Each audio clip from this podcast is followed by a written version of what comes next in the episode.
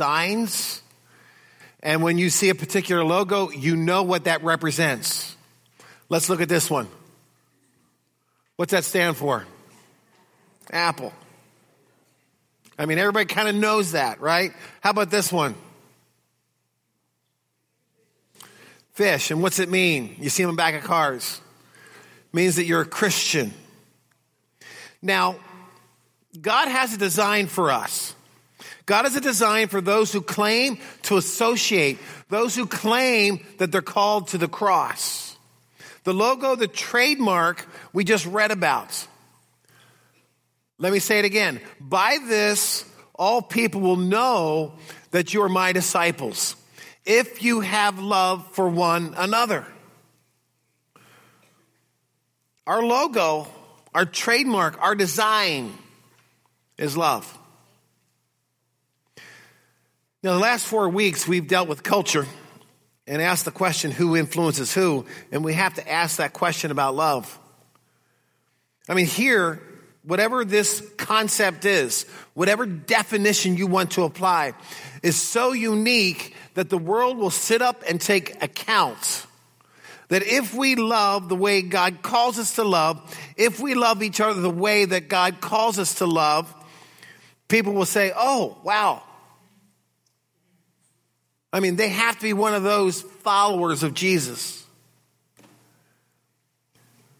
Historically, think about the Amish school shootings in our area. And think about how that made waves around the world because many people could not grasp the forgiveness that was given in this tragedy by those directly impacted. They didn't know what to do with that kind of forgiveness that was born out of love. Now, at the very beginning of this text, it's important we look at this. You will note that five times the word glory is used. Look at that verse again. It says, when he had gone out, five times he talks about glory, glory, glory, glory. In fact, the word glory means to put on display. But this context is where it talks about the relationship of the Father and the Son and how they reflect, how they put on display each other. And it says that God draws attention to his son, his son draws attention to God. And so what you have is the son glorifying the father, the father glorifying the son, and think about how different that is than our culture. Our culture is look at me. In fact, how many times did you say this? You walk into a gathering, you walk into a church, you walk into a social, and you say something like, Well, you know, nobody noticed me. Or you do something and you didn't feel like you got the recognition you deserved. And so often in those contexts, because it's about us, we get offended because we believe that we were not noticed enough. Now, hear me on this point. If you're a follower of Jesus, you're always going to be working for the glory of another Christ and his body. You're not going to be working for the glory of yourself. Now, I know in our culture we are into celebrity worship. What that means is if Carson Wentz were standing on stage right now with me, some of you would probably think that what he says and what he has to say is more important than what Pastor Greg's going to preach. right? No way. Not an Eagles fan. And Carson Wentz gets that. That's why in all his interviews, he says, Listen, I play to an audience of one. It's not about me, it's about him. It's about me bringing glory to God. So when we talk about love, when we talk about loving one another, we have to understand that we are going to reflect the glory of Christ, of God, of someone else and not ourselves. And what Christ does then is he invites us into this relationship of giving glory. Here's what he said Remember, little children. He says, I'm going to be here a little bit, but I'm going to go on. But he says, little children. And you notice he didn't say little child. Have you noticed that some Christians act like they're the only child?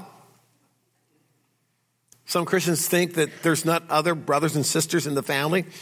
And they act like they're the only person there and Christ is only for them and they live apart from the body and they say, I don't need worship. I can watch and fellowship on my TV and watch some celebrity preacher.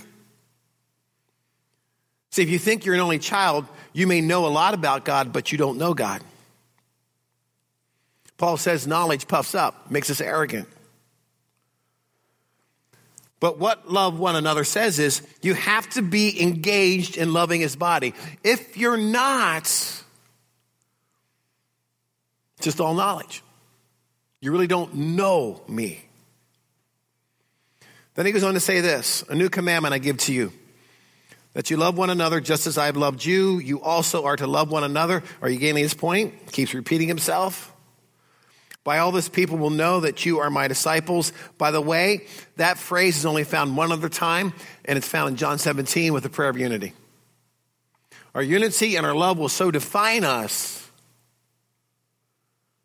that the world will look on. It's going to be that different, that unique, that they will sit up and take notice. But let's be honest. In our culture, love has fallen on hard times. Have you noticed it's used for anything and anyone? People will say, I love apple pie, a la mode. Always need ice cream with the pie. Amen, yeah. Some say, I love chocolate. And some talk about loving their dog and their cat. And oh, by the way, yes, I, I, I love my husband or wife as well. I mean, think about it's a catch all word, isn't it? The tragedy is in our culture is that love shows up when we are getting something out of it or we want something from it. Love in our culture shows up when we are getting something out of it or we want something from it. There's a story of a couple, and they've been dating for like a year and a half, and she broke up with him, and it's three months later, and he gets this email. This email says, You know, I, I really miss you, and I, I still love you, and I should have never broke up with you, and you know, is there a way we can get back together? And then at the very end it says, P.S. Congratulations on winning the lottery. but isn't that love in our culture? We confuse it with lust. Lust means I want to fulfill my desire. It's all about me. It's what I get. And so when you're eating an apple and you bite into that apple and you say, Oh, I love apples. No, you lust apples because that apple is getting no benefit from your eating it. It's all about you. And it's why in our narcissistic culture, we make love very sexual and we confuse sex with intimacy. It's about making me look good. And so often, love in our culture enables destructive behaviors. So we have to come up with a biblical definition of love. And I'm going to put one on the screen soon, but before I do that, I want to say two things. Again, I want you to remind you that Jesus says, however you want to define this love, the world will know that you're followers of Jesus. It will set you apart. It will be your design. It will be a logo, identification mark. Secondly, he says, and whatever definition you want to put to this, it is commandable. Now, I realize that's probably not a word for English people, but I'm going to make it up anyway. It simply means that if God commands us to love one another, and He does in this passage, that's what it means to love one another. It's not an option, but it's a discipling issue. And I think the problem today is that God has plenty of fans and very few disciples. See, fans study about God. And they cheer Jesus, go Jesus, yay Jesus from the stands.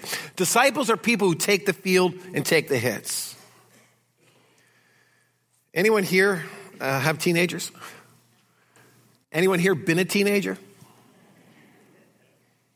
I still remember my mom saying this. One time she looked at me and says, You know, I feel like uh, this is a motel. You sleep and you eat here. You know, that's it. And, and that's common to teenagers. You get jobs, you got school, you got your social life. Home is where you sleep and say, Mom, what's in the fridge? Feed me. I have to think Christians are a lot like teenagers. They show up when they want to show up. They say, feed me, but they don't want to be bothered to be part of the family. He says, new. Not in the sense that it does not exist before, but this newness because it's something God gives to us through Jesus and it's something that His Spirit empowers us to do. It's new in its term of effect. And so we know this love is potent, it's powerful, it's attractive, it's going to get people's attention. It will make some people angry, it will draw some people in. But it's not a request. It's a calling to be a functional part of the church. And so we're called to demonstrate it, we are called to live it out, we are called to bring God glory through living it out. So here's the definition. Love is the decision to compassionately and righteously to seek the well-being of another. I mean, reflect upon that for a moment. And I need to tell you, I took this from Tony Evans. I saw it and I said, that's really a good definition. And we're going to talk about this. But think about this. Love is a decision. In other words, it's commandable to every Christian to compassionately and righteously we're going to talk about what that means to seek the well being of another. See, the truth is, there's a lot of people, well, just let me say it. Truth is, there's a lot of people you don't like. Amen? it may be your boss, it may be people you work with, it may be some of your siblings or cousins. I mean, some of you here this morning may not even like your spouse. Some may not like your pastor. Don't want to hear any amens there, okay? Got good news for you. Bible doesn't say that you have to like everyone. Now, it's better if you do. But it says this regardless of the emotional connection, it does say that you must love one another. And that is really hard for us to hear couple came to a pastor, marriage was in trouble. Husband looked at the pastor and said, You know, I, I just don't like her anymore. She gets my nerves. She nags all the time. She doesn't let me alone. And, you know, Pastor, I've actually grown to despise her. So the pastor says, Well, you know, the Bible does say that you're supposed to love your wife. And he says, Listen, you don't understand my situation. I can't do that. So the pastor says, Well, you know, Bible does say that you're to love your sister in the Lord. And, and the husband says, You know, I can't even do that. Be truthful, I don't even want to sit with her in church. She just disgusts me that much. Finally, the pastor said, Well, the Bible does say, love your enemies. Did you get the point? There's really no excuse for us not to love. Now, again, we got to define what that means. Because so much of our confusion today is that love enables people rather than sets them on a course to find Jesus. See, the confusion today is we think love is an emotion. Can be, but it doesn't have to be. It's a decision. But why? Why is this so important? Now, we already know that it's a critical factor to our witness, but there's more to the why. I was sitting in class today, and part of the lesson was two points. One is fake it till you make it, and trust the process. And it's kind of applicable here because we're to love even though the emotion's not there. And we have to trust the process. See, the why is there's some important dynamics in our relationship with God that if we choose not to love, we will damage those. And we have to trust that God loves us enough and trust Him enough that the process is put in place, that it's there for our benefits, that He wants nothing but the best for us. I want you to turn to 1 John chapter 2. We're going to look at this why. John was called the disciple who Jesus loved. And that's why in the Gospel of John and in 1st and 2nd and 3rd John, you just have all this love language and it's a love letter, but a very different kind of love letter than we think or write today. In 1 John chapter 2, verses 9 through 11, here's what he writes. Whoever says he is in the lights and hates his brother, and again, we're talking about actions, we're talking about how we treat each other, is still in darkness. Whoever loves his brother abides in the lights. And again, Don't think emotion, think action, think a decision. And in him, there's no cause for stumbling. But whoever hates his brother is still in darkness and walks in darkness and does not know where he's going because the darkness has blinded his eyes. You see what he's saying? If there's no love, there is no light. If there's no love, you're living in darkness and you are stumbling. And what John says, we have to be and we have to think about this. Our horizontal relationships impact our vertical relationships. How we treat each other in the body of Christ directly impacts how deep we go with Jesus. If there's no love, there is no light. And what he's telling us is you can go all you can go to all the Bible studies you want. That's just information. If you're not loving properly, you will have no understanding. You may think you have understanding, but you will be in darkness and you will be stumbling.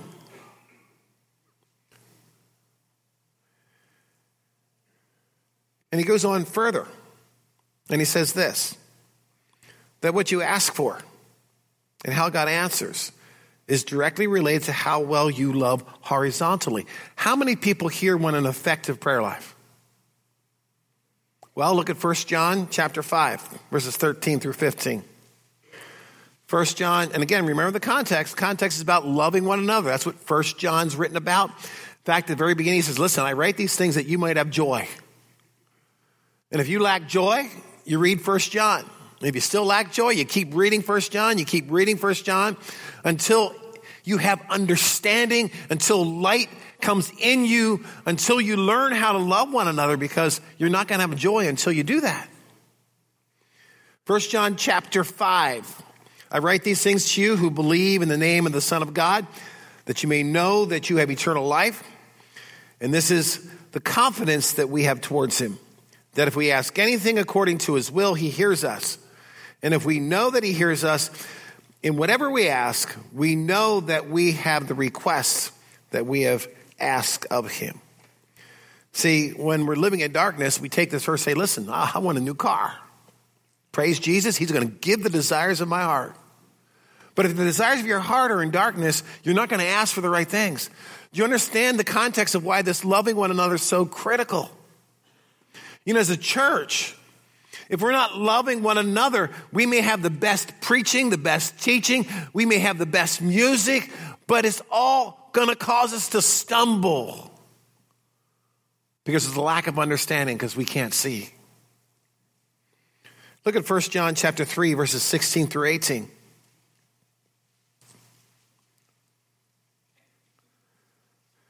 First John 3 verses 16 through 18. By this we know love. How? Here's our example.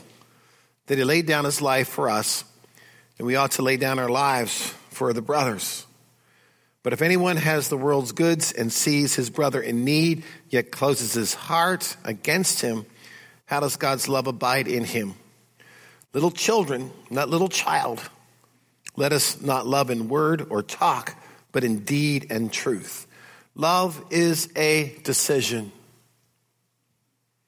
Second thing, if you want to know out of that definition, out of this verse here, love is an action. Love is a decision something we make categorically in our mind. Secondly, love's an action. And did you note in this passage? It says just don't talk about it. Just don't hold Bible study. Don't have prayer meetings. He says do it. And this laying down our life really messes us up, doesn't it? And we think, well, I can only do that once. And we're thinking about the physical realm, and that's true. But think beyond our physical bodies. Sharing with someone something that gives life. That's what he's referring to. That you sacrifice so somebody else may live, so someone else may have life.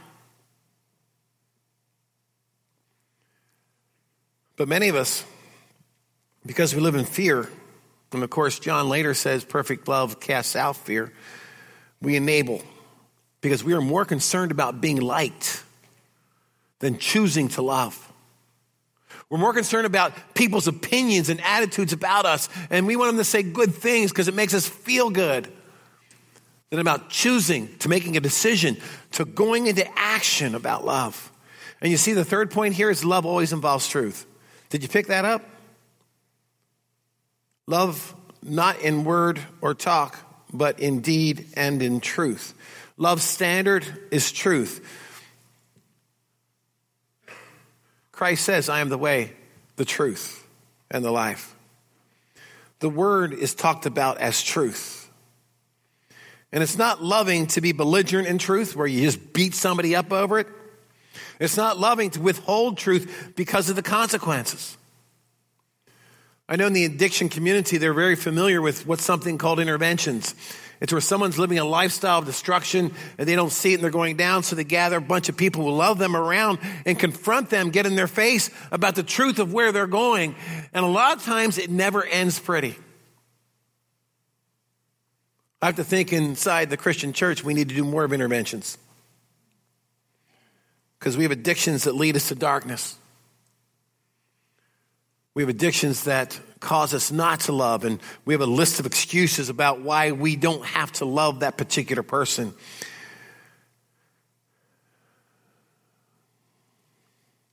In 1 John chapter 4, I'm just kind of reading a lot of, of John's love language. He says this in verses 7 through 11 Beloved, let us love one another, for love is from God, and whoever loves has been born of God and knows God. Anyone who does not love God does not know God, because God is love. In this, the love of God was made manifest among us, that God sent his only Son into the world, so that we may live through him. In this is love, not that God, not that we loved God, but He loved us. And you might say first, while we were still sinners, while we were still enemies of God, Paul writes in Romans, and sent His Son to be the propitiation for our sins. Big fancy word saying he just kind of stood in place of us. He took it upon himself. Beloved, if God so loved us, we also ought to love one another.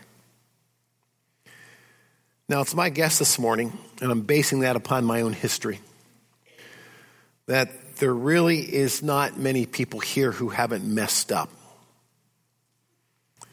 And they've messed up over and over again. And they mess up and they confess they promise they'll never do it again and they mess up again. Here's the question I want you to consider this morning How much of God do you want? How much of God do you want? How much do you value your relationship with Him? And depending upon how you answer that, you have to understand the relationship between your horizontal relationships, how you decide and take action according to truth to love, with your vertical one. If you love well, you love God well. If you love poorly, you'll be in darkness. You have an ineffective prayer life. And to me, the church's main enemy is humanism. It's all about me.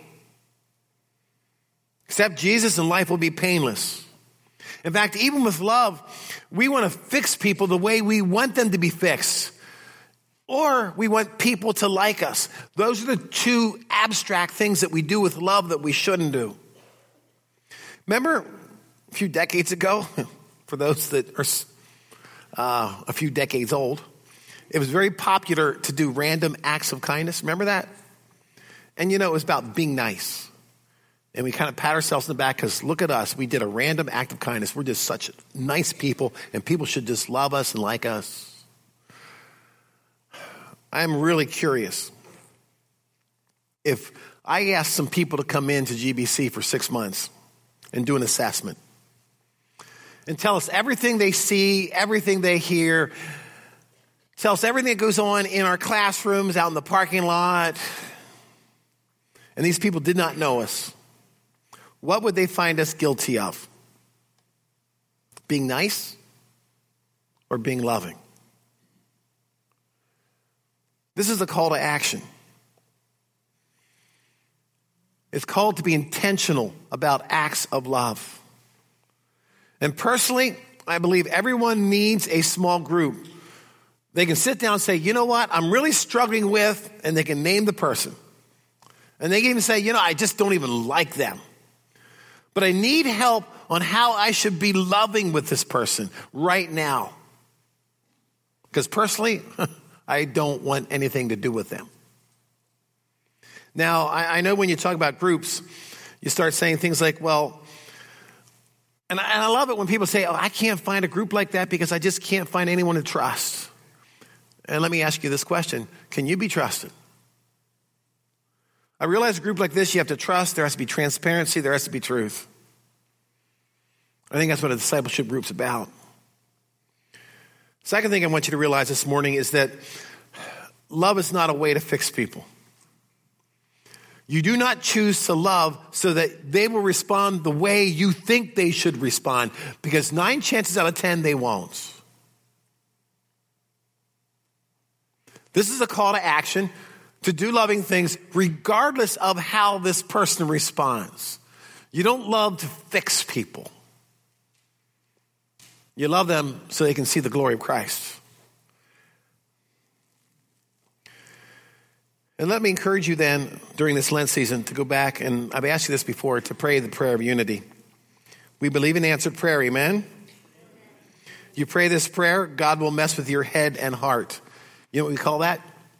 We call it transformation. I always love it in church when people say, Well, I don't like change. In the same breath, we talk about the transformation of Jesus. Do you understand and do we understand that when you encounter Jesus, something is going to change? You choose to love? Paul says, listen, keep working out your salvation and keep working and keep working, and keep working. Doesn't mean that you're the author of that salvation, just means that you're growing and you're changing, you're transforming. But pray that prayer of unity and let God's Spirit transform your mind and heart and find out what it means to love. So, first part of the series, we need to love well. Why? Because everything is dependent upon it.